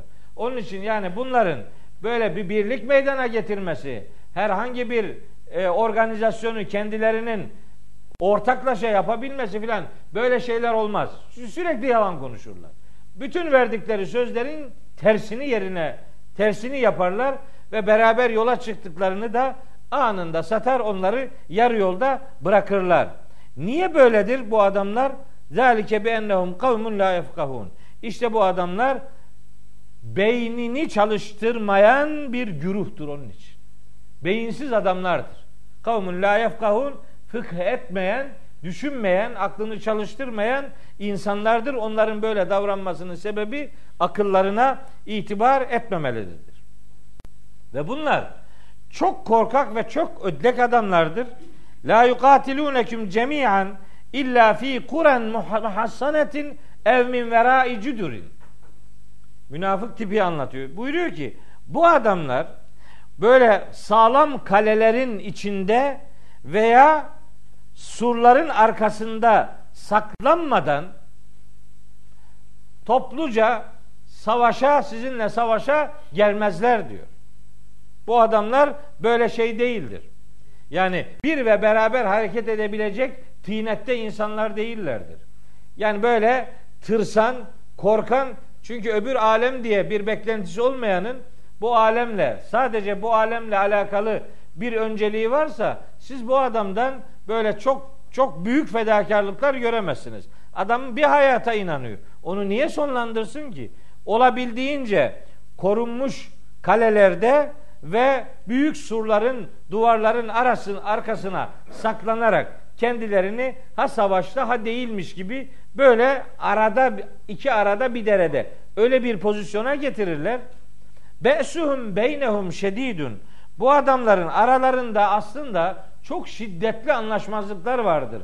Allahu Teala müminleri moralmen destekliyor ve karşıdaki münafık grubun aslında bir ve beraber olmadığını, kendi aralarında şiddetli huzursuzluklar ve anlaşmazlıklar bulunduğunu haber veriyor ve yürek ferahlatıcı bir şey daha söylüyor. Tahsebuhum cemi'an ve kulubuhum şetta. Sen onları böyle hep bir ve beraber zannedersin ama onların kalpleri darma dumandır. Köstebek yuvası gibidir. Yeter ki böyle bir yerden çözülmeye görsün. En en ufak bir şey, en ufak bir ayrıntı onların deşifre olmasına yeterlidir. Onları grup olarak hep bir ve beraber gibi algılayıp da böyle bir korku içerisine girmeyin. Her ne kadar bir gibi görünse de onların kalpleri darma dumandır, karma karışıktır. köstebek yuvası gibidir. Zalike bi ennehum kavmun la yaqilun. Onlar böyledir çünkü neticede hiçbir şekilde akıllarını çalıştırmazlar. Sonra o günkü e, münafıkların destek olduğu kitap ehlinden olan Beni Kureyza e, Yahudileriyle alakalı geldi ya bu şey. Şey Beni Nadir oğullarıyla alakalı geldi ya. Onlarla ilgili bir benzetme daha yapıyor. Diyor ki Allahu Teala bu adamlar kemeselillezine min kablihim gariben zâgu ve bâle emrihim. Daha önce yakın bir zamanda helak edilen işte Kaynuka oğulları vardı. Bunların durumu onlar gibidir. Bunlar da o akıbeti paylaşacaklar. Onların başına nasıl sıkıntı geldiyse bunlar da böyle gidecekler. Ve lehum azabun elimun. Elem verici azap bunları da beklemektedir. O Kaynuka oğullarına nasıl uygulandıysa bunlara da aynı akıbet yaşatılacaktır diye Müslümanlara moral veriyor. Bir münafık tipinin en önemli münafıklık özelliği şeytan üzerinden de tanımlanıyor. Diyor ki Allahu Teala kemeseli şeytanı. Bu münafık tip aslında şeytana benzer. İzgale lil insani hani şeytan insanoğluna demiş dermiş ki ükfur kafir ol der. Felemma kefere adam da döner kafir olursa kale der ki bu defa inni beri'un minke ben senden uzağım. Şeytan adamı saptırır sonra da geçer karşısına ya da dürtüleriyle ona seslenir der ki inni beri'un minke ben senden uzağım. İnni ehafullah rabbel alemin. Ben alemlerin Rabbi Allah'tan korkarım der. Hani bizim Türkçemizde bir laf var. Şeytana bile rahmet okutuyor filan. Tabii şeytana rahmet okunmaz da. Yani tabii ki şeytana rahmet okunmaz. Fakat öyle şeytanlaşmış tipler vardır ki şeytan bile onlardan uzak durur yani. Şeytanı yayan bırakmıştır şeytanlıkta yani. Bu onun bir örneğidir. Münafıklar bu tip insanlardır. Şeytana benzerler. Şeytan onlardan daha iyidir. Niye? Çünkü şeytan yeri gelir Allah'ı hatırlar. Ve ben Allah'tan korkarım der. Şeyde geçiyor bu bir daha. Enfal suresinde geçiyor. Orada diyor ki ve iz zeyyene lehumuş şeytanu a'malehum. Şeytan Mekkeli müşriklere yaptıkları davranışları güzel göstermiş. Ve kâle la gâlibe lekümül yevme minen nasi. Bugün insanlar içinde size galip gelecek kimse yoktur. İnni carun leküm. Ben sizin destekçinizim, ayıp ettin. Ben sizi destekliyorum der. Felemma teraetil fiyetani. İki grup birbirinin görüş alanına girince nekesa ala akıbeyhi. Hemen arkasın gerisin geri döner. Hani topuklamak derler ya Türkçe'de. Hemen topuklar ve kale der ki inni beri minküm. Ben sizden uzağım. İnni era ma la teravne. Sizin görmediğiniz şeyleri ben görüyorum. İnni ahafullah. Neticede ben Allah'tan korkuyorum. Vallahu şedidül ikab. Allah'ın azabı son derece şiddetlidir. Bakın Bedir'deki Mekkeli müşrikleri önce gaza getiriyor, sonra da yarım bırakıyor. Yarı yolda bırakıyor. Terk ediyor. Onlarla birlikte hareket etmiyor. Münafıklar da böyledir diyor Allahu Teala. Ehli kitabı Yahudi olan ehli kitabı Medine'de kışkırtıyor. Söz veriyor. Siz savaşa çıkar, sizi bu yurtlarınızdan çıkartılırsanız biz de sizinle beraber olacağız. Size savaş açılırsa biz size ben size yardım edeceğim filan diye yalan konuşuyor. Hiçbir vaadinde durmuyor. Neticede şeytan gibi yeri gelir kendisi yolunu bulur hiç de itibar etmez. Bu münafık tiplere itibar etmeyin diyor Allahu Teala. Bunların adının ne olduğunu, kim olduğunu deşifre etmiyor Kur'an-ı Kerim. Mesela bir takım rivayetlerde bunların isimleri hakkında bilgi veriliyor ama şu Tevbe suresinin bir ayeti bu noktada verilen e, isim listelerini benim için daima sorunlu hale getiriyor. Çünkü Tevbe suresinin 101. ayetinde diyor ki Allahu Teala ve mimmen havlekum minel a'rabi münafikun çevrenizde bu göçebe adamların içerisinde münafıklar var. Ve min ehlil medineti beradu alen nifaki Şehrin içerisinde de nifakta bayağı ileri gitmiş olanlar var. La ta'lemuhum. Sen onları bilmezsin diyor. La ta'lemuhum. Sen onları bilmezsin. Nahnu na'lemuhum. Biz biliriz onları. E sen onları bilmezsin dediğine göre şimdi peygamberimizin ağzından bir münafık listesi sunmak bu ayete uygun bir sunum olmaz. O itibarla Allah ayetlerinde isim vermediyse mesele yok. Biz isim verilmeyen yerde isim konusunu çok kaşımayız. Neticede yani şahit olmadığımız bir olayda biri hakkında su izanda bulunmamızın bir alemi yoktur. Böyle bir okuma biçimi de doğru bir okuma biçimi değildir. 17. ayette diyor ki Cenab-ı Hak Fekâne akibetehuma ennehuma finnâri halideyni fiha.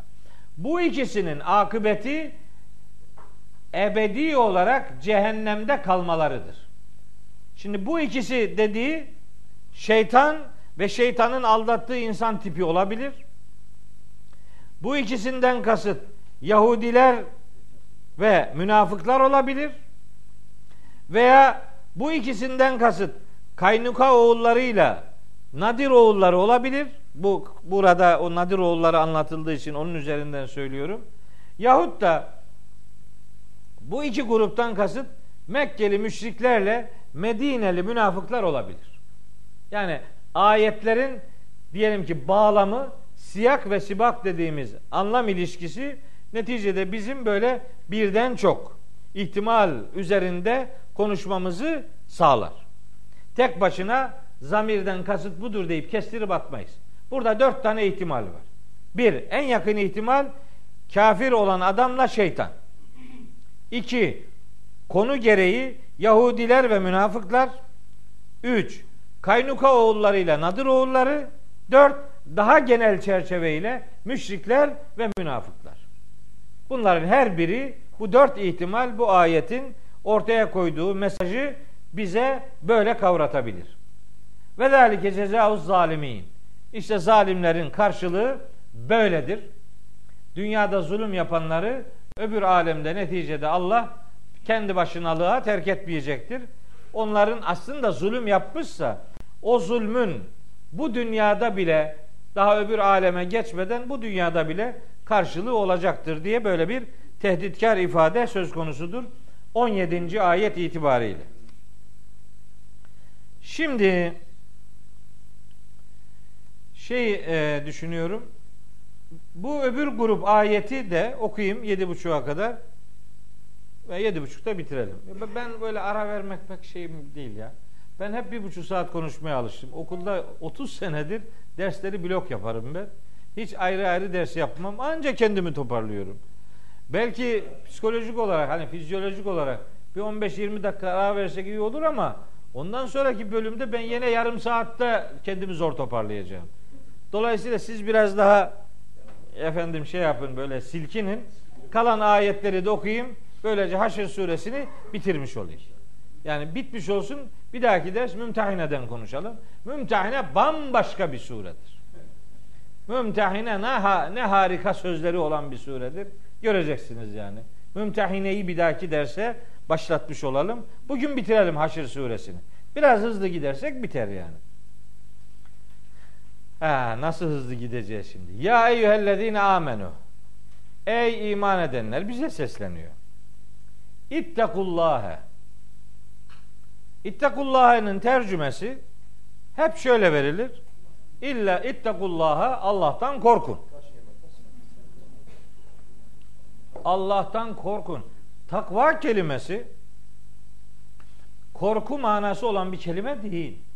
Takva insanoğlunun sorumluluğunu bilmesi anlamına gelir. Bir, ikincisi takva kelime aslında duyarlı olmak demektir. Muttaki adam duyarlı insandır. Allah'a karşı duyarlıdır, günaha karşı da duyarlıdır. Müslüman muttaki adamdır ve muttaki duyarlı insandır. Neye? Ne ile ilişkisi varsa ona karşı. Burada dikkat çekilen ittekullâhe. Allah'a karşı duyarlı davranın. Sorumluluğunuzu bilin, sorumlu davranın. Vel tenzur nefsün Her can mutlaka baksın.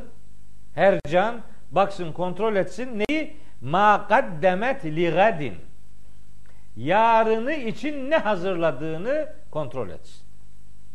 Yarını için ne hazırladığını her can kontrol etsin.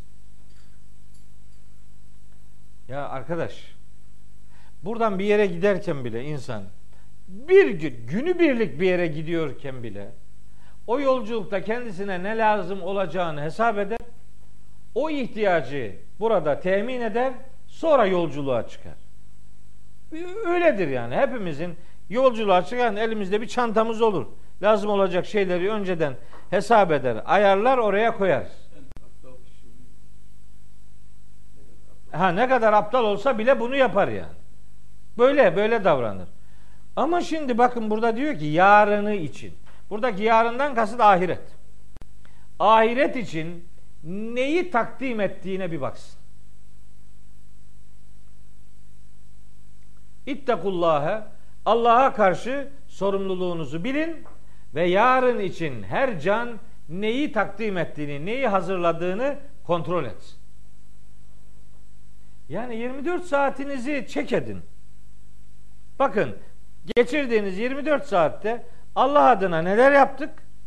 Dünya adına, kendi adımıza neler yaptık? Neticede bunu herkes kendisi bilir.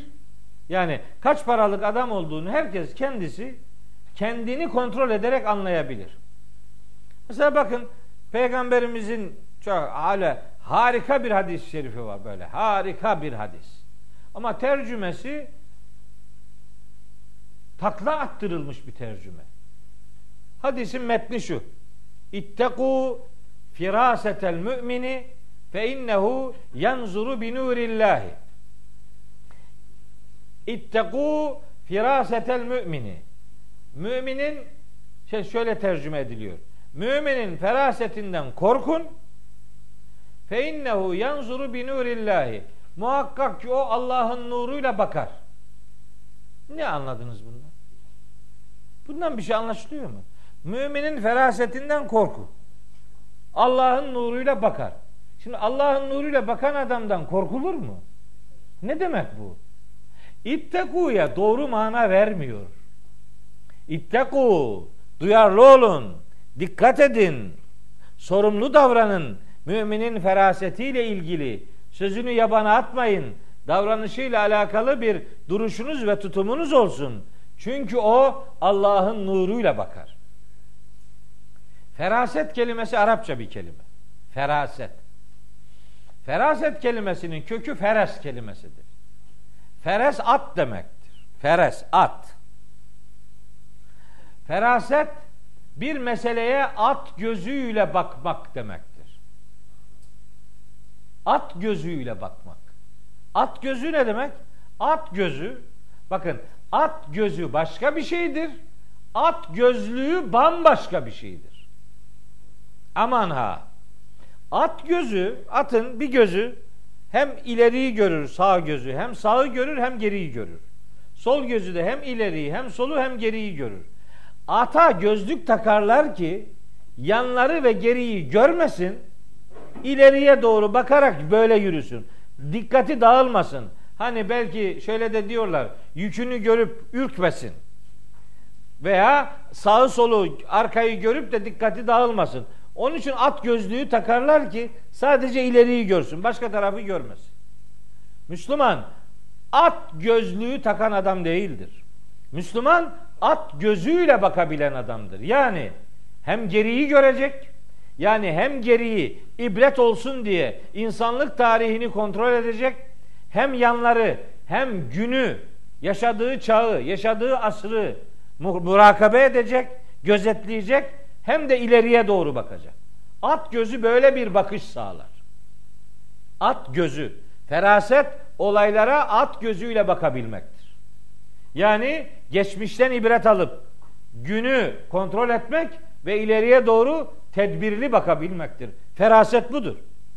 İşte peygamberimizin o hadisinde dikkat çektiği de bu. Müminin ferasetine karşı duyarlı olun. Çünkü o Allah'ın nuruyla bakar. Allah'ın nuru dediği şey nurullah, nur kelimesi Kur'an'ın isimlerinden biridir. Nurullah, kitabullah demektir. Çünkü gerçek mümin Allah'ın kitabıyla bakar. Allah'ın kitabından bakana itibar edin. Öyle bir bakış boş bir bakış değildir. O hem peygamberler tarihinden beslenen bir geçmiş birikime sahiptir. Hem günü kontrol eder, murakabe eder, yaşadığı çağı anlar hem de ileriye dönük bir tedbirli bakışın sahibidir. Çünkü Kur'an bir adama köksüzlüğü önermez. Kur'an'da 2400 civarı ayet var. Kıssalardan söz eder. Bu ne demek? Eskiyi, geçmişi unutmayın demek. Oradan beslenin, günü kavramaya çalışın ve ileriye de o anlamda güvenle ve tedbirli bir şekilde bakın. Feraset böyle bir şeydir. İşte onun için takva feraset ilişkisi beraberinde vahyi ister. Takvalı olmak istiyorsanız, ferasetli olmak istiyorsanız besleneceğiniz kaynak Allah'ın kitabıdır. Peygamberimizin hadisinde dikkat çektiği nokta da budur. Yoksa tercümeyi müminin ferasetinden korkun. E korku, korkulacak adamdır demek. Üstelik neyle bakıyor? Allah'ın nuruyla. Allah'ın nuruyla bakmak bir korkunçluk vaat etmez. Hadislerin, e, Kur'an metninin ifade ettiği kavramların içini Allah nasıl doldurduysa öyle doldurmak zorundayız. Kavramların içini kendi istediğimiz gibi doldurama, doldurma hakkımız yoktur. Bunlar metin neyi bize öğretiyorsa oradan bakarız ve hakikati görürüz. Evet. Vettakullah. Aynı ayette bir daha. Allah'a karşı sorumluluğunuzu bilin. Duyarlı davranın. İnnallaha habirun bima ta'melun. Neticede Allah sizin yapmakta olduğunuz her şeyden hakkıyla haberdardır. Allah sizin yapmakta olduğunuz her şeyden hakkıyla haberdardır. Ve şimdi harika bir ayet aktarayım size. Bir detay daha vereyim mi? Kıyamete, ahirete bu ayette neden gadin kelimesi kullanıldı? Gad, yarın. Dedi ya, yarın. Ma kaddemet li gadin. Gad yarın demektir. Emsi dün, yevm bugün, gad yarın. Öbür gün ba'del gad. Gad hemen yarın için kullanılıyor. Bunun çok çok çok önemli bir gerekçesi var bence. Kur'an'a göre Allahu Teala kıyametle alakalı Me'ariç suresinde şöyle bir ifade kullanır. Me'ariç suresinin 6 ve 7. ayetleri. Allah mahşer için, kıyamet için, ahiret için neden yarın kelimesini kullanıyor? Bunun cevabını veriyorum. Neden yarın? Yarın yakın bir zamandır. İnnehum yaravnehu ba'iden ve nerahu kariba. Me'ariç suresi 6 ve 7. ayetler. Onlar o kıyamet gününü kendilerince çok uzak görürler. Biz ise onu çok yakın görüyoruz. Ölüm ne kadar yakınsa kıyamet de o kadar yakındır. Siz her ne kadar başkaları onu uzak görüyorsa da bilin ki Allah'a göre o çok yakındır. Onun için yarın ifadesini yakınlığı nedeniyle kullanmıştır. Nebe suresinin de 40. ayetinde öyle der. İnna enzernâküm azaben kariba. Biz sizi çok yakın bir azapla uyarıyoruz. Yakın azap dedi ahiret. Ahiret yakın bir zamandır. Dolayısıyla ahiret, kıyamet, işte mahşer denen şey yakın olduğu için bu ayette orayla alakalı kelime gadin yani yarın ile karşılanmıştır. Yakınlığından dolayı böyle bir kelime seçmişliği Cenab-ı Hakk'ın söz konusudur. Öyle diyelim. Evet. Sonra 19. ayet. Ve la tekunu kellezine nesullâhe fe ensâhum enfusehum. Sakın ha Allah'ı unutanlar gibi olmayın. Allah da onlara kendilerini unutturur. Allah'ı unutanlara Allah kendilerini unutturur. Bu adamlar gibi olmayın. 19. ayet. Bir adamın kendisini unutması nasıl bir şeydir? Kendini bilmez bir hale gelen adamın eylemlerini tasavvur edebiliyor musunuz?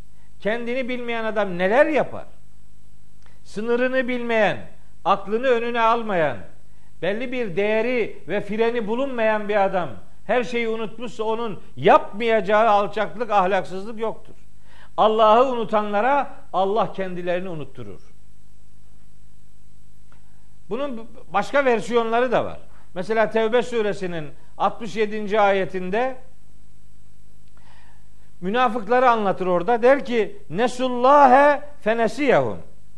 Onlar Allah'ı unutmuştur. Allah da onları unutmuştur.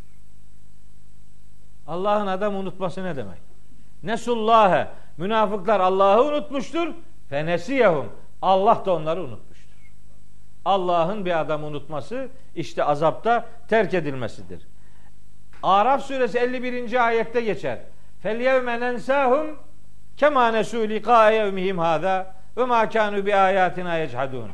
Bugün mahşerde bizim huzurumuzda bizimle karşılaşmayı unuttukları gibi ve ayetlerimizi inkar ettikleri gibi biz de onları bugün azapta unutacağız.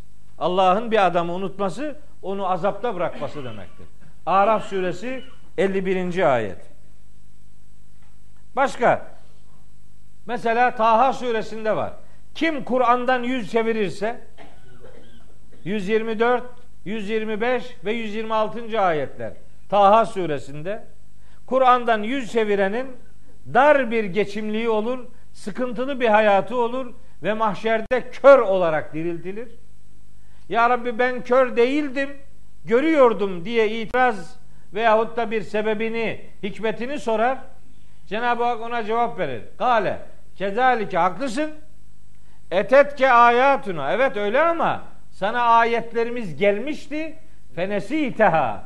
Sen de o ayetlerimizi unutmuştun. Ve kezalikel yevme tunsa. Bugün sen de azapta unutulacaksın. Ayeti unutan azapta unutulur. Bundan daha korkunç bir tehdit olabilir mi? Taha suresi 126. ayet. İşte okuduğumuzda başka ayetler de var ama daha uzatmayayım. Ve la tekunu kellezine nesullâhe. Allah'ı unutanlar gibi olmayınız fe ensahum enfusehum. Allah onlara kendilerini unutturur. Ulaike humul fasikun. İşte bunlar yoldan çıkanların ta kendileridirler. Ulaike hum bak gene hum. Bunlardır yoldan çıkanlar. Bir adam neden fütursuzca günah işler? Allah'ı unuttuğu için. Allah hatırında olsa bir adamın Allah hatırındayken o günah işler mi? Allah'ı hatırlıyorsa ondan vazgeçmesi lazım. Onun için zikir zikir nedir? Zikir herhangi bir metali veya plastik bir e, nesneyi efendim bir ipliğe dizdirip de onun o tanelerinden ibaret değildir zikir. Zikir belli sayıları tamamlamak filan değildir. Zikir hayatını Allah bilinciyle yaşamaya derler. Zikir hayatı Allah'la yaşama bilincine derler. Zikir hayatı Allah'ın merkezde olduğu gerçeğiyle kavramaya derler. Hayatın her anında ve her alanında Allah bilincini kaybetmeden yaşamaya derler zikir. Biz onu oradan unutturduk. Elinde tesbih var, elinde zikirmatik var, sayıyor. Sayıyı tamamlamak için bir taraftan günah, gıybet, gırla gidiyor, öbür taraftan şeyi takip ediyor. Sayı tamamlansın diye böyle devam ediyor. Zikir o değildir. Zikir hatırından Allah'ı çıkarmamandır. Zikir bir bilinçtir. Zikir bir bilgi değildir. Bilinçtir. Bu da hayatı Allah'la yaşama erdemine derler. Allah'ı hayatınızın merkezine alırsanız onu unutmuyorsunuz demektir. Onu unutmuyorsanız Allahu Teala'nın gazabını gerektirecek yanlışlıklardan da behemehal uzak durmaya çalışıyorsunuz demektir. Bu değerleri kaybettiyseniz sizin adınıza fasık diyor bu kitap. Ulaike fasikun. Allah'ı unutanlar fasıklardır. Ve nihayet la yestevi ashabun nari ve ashabul cennet. Cehennemlikler, cennetlikler bir olmaz. Ashabul cenneti humul faizun. Cennetlikler var ya işte asıl kurtuluşa erenler bunlardır. ucu cennete uzanmayan yolculuk bir felakettir. Humul faizun. Gerçek kurtuluşa erenler cennetlik olanlardır. Nasıl olur? İşte bu vahyin dediği gibi yaşamayla. Yani hayatın merkezine Allah'ı almayla olur bu iş. Hayatın merkezine Allah'ı almayanlar gelin görün ki kendilerini böyle nimetlerin ortasında zannederler. Buradaki huzurun orada da devam edeceğini varsayarlar ama Kur'an'dan onların lehine bir delil yok. Aksine mesela Casiye suresi 25 21. ayet. Casiye suresi 21 dedim. Kalem suresi 35. ayet. Keyif suresi 36. ayet. Fussilet suresi 50. ayetler mahşerde de buradakine benzer hatta daha iyi durumda olacağız algısına sahip olanları reddeden ayetlerdir. Bunlar dört ayettir. Casiye e, 21, Kalem 35, Keyif 36 ve Fussilet 50. ayetler. Burayla orası bir adam bir yerde yorulacak ben size söyleyeyim. Bana diyorlar hocam yorulmuyor musun böyle iki haftada bir İstanbul'a geliyorsun filan ben sanki yeğen geliyorum yani. Öyle öyle ne yorulmaklık bir şey yok yani. Çünkü adam iki alemin birinde yorulur. Ya burada yorulursun, orada ödülle buluşturulursun. Ya burada rahat et, rahat rahat yaşarsın, aymaz aymaz yaşarsın. Orada da seni ebediyen yorarlar. Orada ebediyen yorulmaktansa bu geçici hayatta yorulmak daha akıllıcadır. Umarım Rabbim bizi hakikat yolunda yorulanlardan eyler. Yani yoksa boşu boşuna gidecekse adalle a'malehum bütün yaptıkları iş yok oldu gitti dediği türden inşallah öyle bir akıbetle bizi buluşturmaz. Onunla ilgili çok acayip bir tehdit var. Ayetin sadece numarasını söyleyeyim. Hiç detayına girmeyeyim. Eve gidince bakın. Keyif suresinin Keyif suresi 101, 102, 103, 104, 105, 106. ayetler. Bu ayetleri gidin bir okuyun. Bir okuyun. Bakın en zararda olanlar kimlermiş? Öyle diyor. Hel nünebbiukum bil ahserine a'mala. Amelleri, davranışlarıyla ilgili en zarardakiler, ziyandakiler kimlerdir? Size bir haber vereyim mi?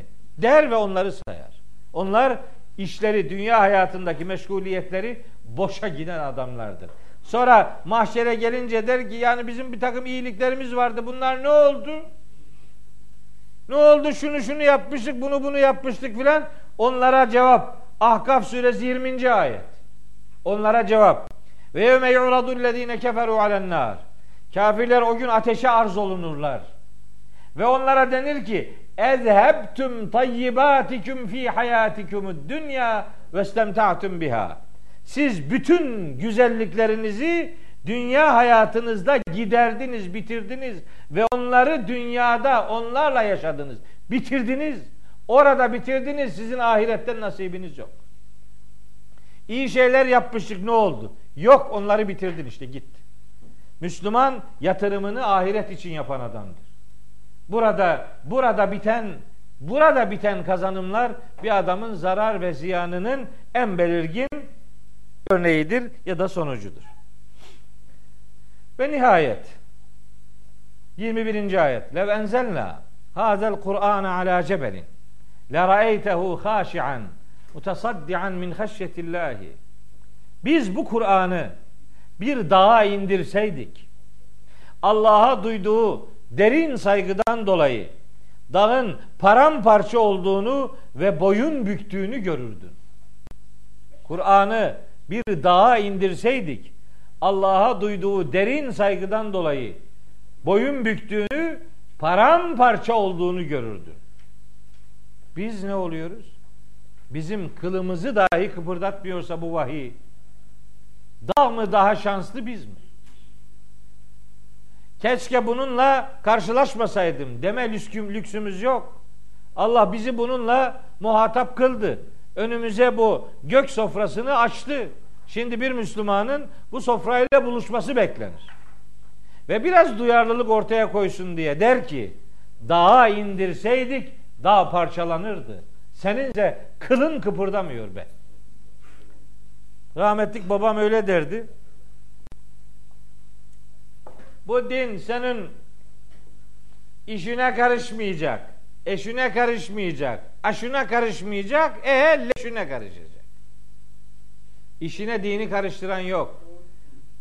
Aşına karıştıran yok, eşine karıştıran yok.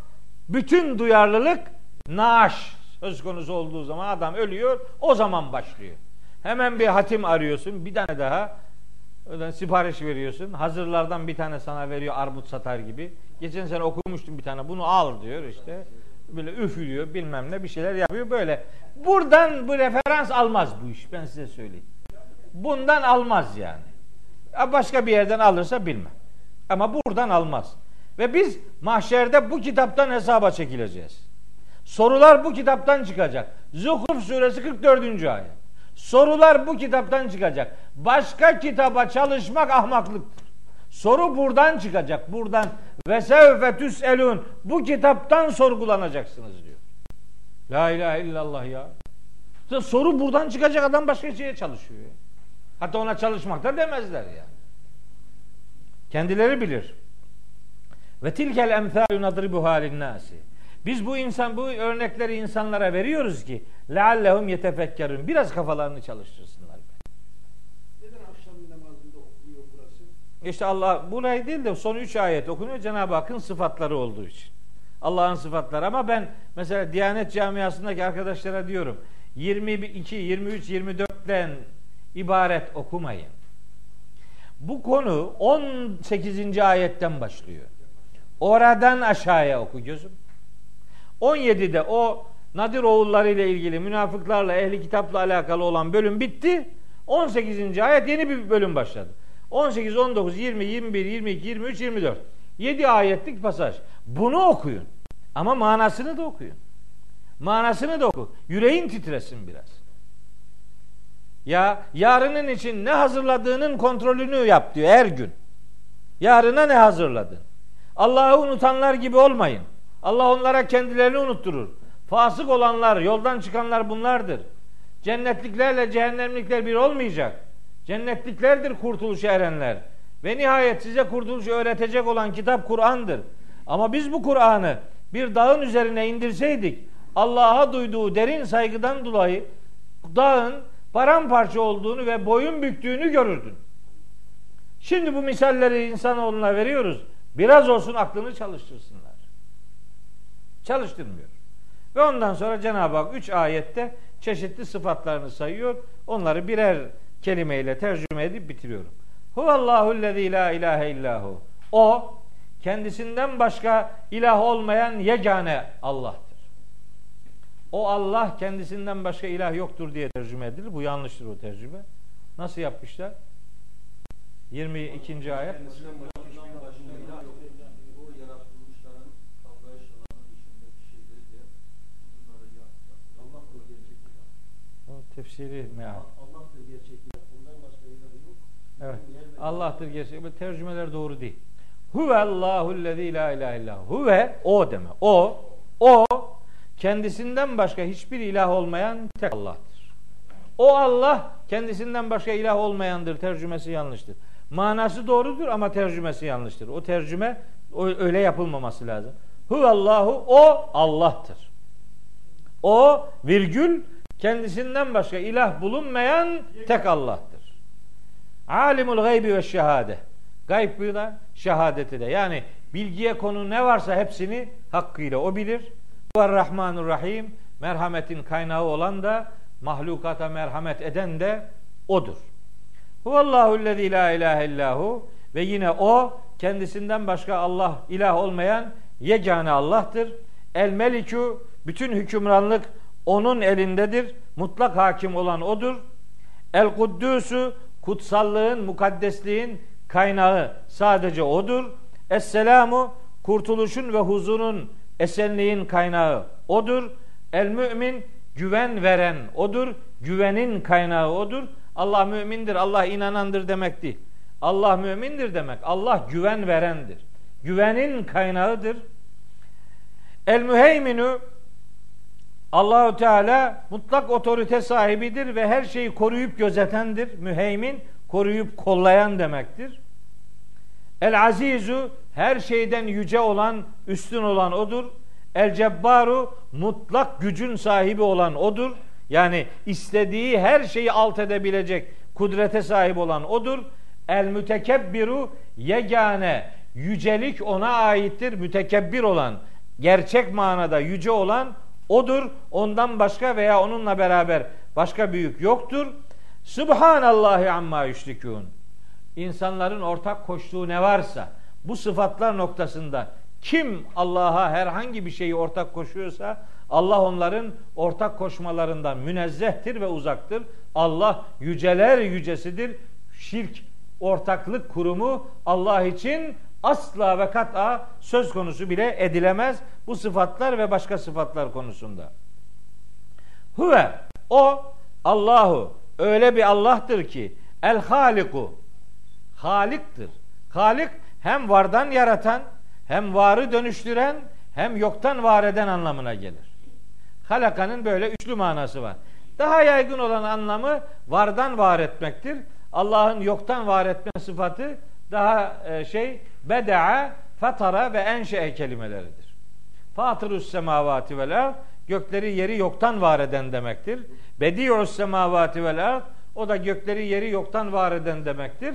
Ama halikus semavati vel ard gökleri ve yeri bir şeyden yaratan anlamına gelebilir. El bari'u bari e, bir şeyin bir şeyin ilk şeklini veren demek. İlk görüntü sahibi kılan demek. Bari olan odur. El musavviru her şeyin şeklini dizayn eden, tasvirini, şeklini belli bir mahiyete kavuşturan odur. Lehul esmaul husna ve nihayet en güzel isimler sadece ona aittir. Bu en güzel isimler ifadesi Kur'an'da dört defa geçer. Biri burada, Araf 188'de, efendim e, İsra Kehif e, Kehif yok 110 İsra İsra 110'da bir tane de Taha'da var işte dört tane bunlar.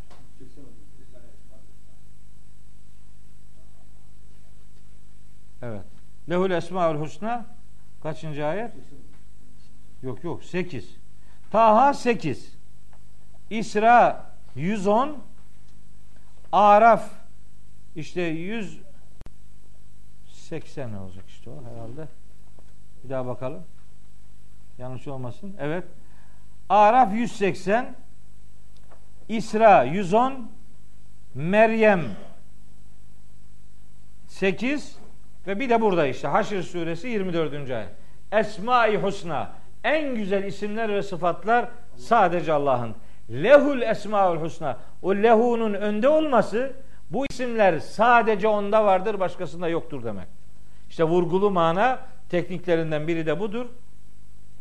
Yusebbihu lehu ma fis semavati vel ard. Göklerde ve yerde ne varsa hepsi Allah adına varlığını devam ettirir ve hepsi Allah'ı tesbih eder. Allah'ı eksikliklerden münezzeh ve uzak tutarlar. Göklerde ve yerde ne varsa, kim varsa hepsi yaratılış amacına uygun varlıklarını devam ettirmekle Allah'a tesbih ederler. Ve huvel azizül hakim her şeyden yüce olan ve her hükmünde yegane hikmet sahibi olan yine sadece Allahu Teala'dır. Bu sıfatlarıyla sure Haşr suresi son 3 ayeti itibariyle Allahu Teala'nın Esma-i Hüsna'sından bir bölümünü vererek sure bu haliyle bitirildi diye ifade edelim. Evet yaklaşık 2 saat oldu. 1 saat 50 dakika ya yanaştı. 45 dakika oldu. Biraz uzun oldu ama olsun Haşr suresini bir çırpıda bitirmiş olduk. Birazı geçen dersten kaldığı için biraz uzun oldu ama olsun bir şey olmaz. Yani bundan sonra istediğiniz kadar dinlenebilirsiniz. Hadi benim gibi bu saatten sonra Samsun'a falan dönmeyeceksiniz. Herkes evine gidecek. Orada dinlenirsiniz. 15 gün sonraki derste inşallah Mümtehine suresiyle başlayacağız. Mümtehine suresinde sözlerimiz olacak. Medine döneminin hazzını almaya devam edeceğiz inşallah. Hocam bu son 18'den 24'e kadar olan ayetler akşam namazından sonra. Akşam ve sabah.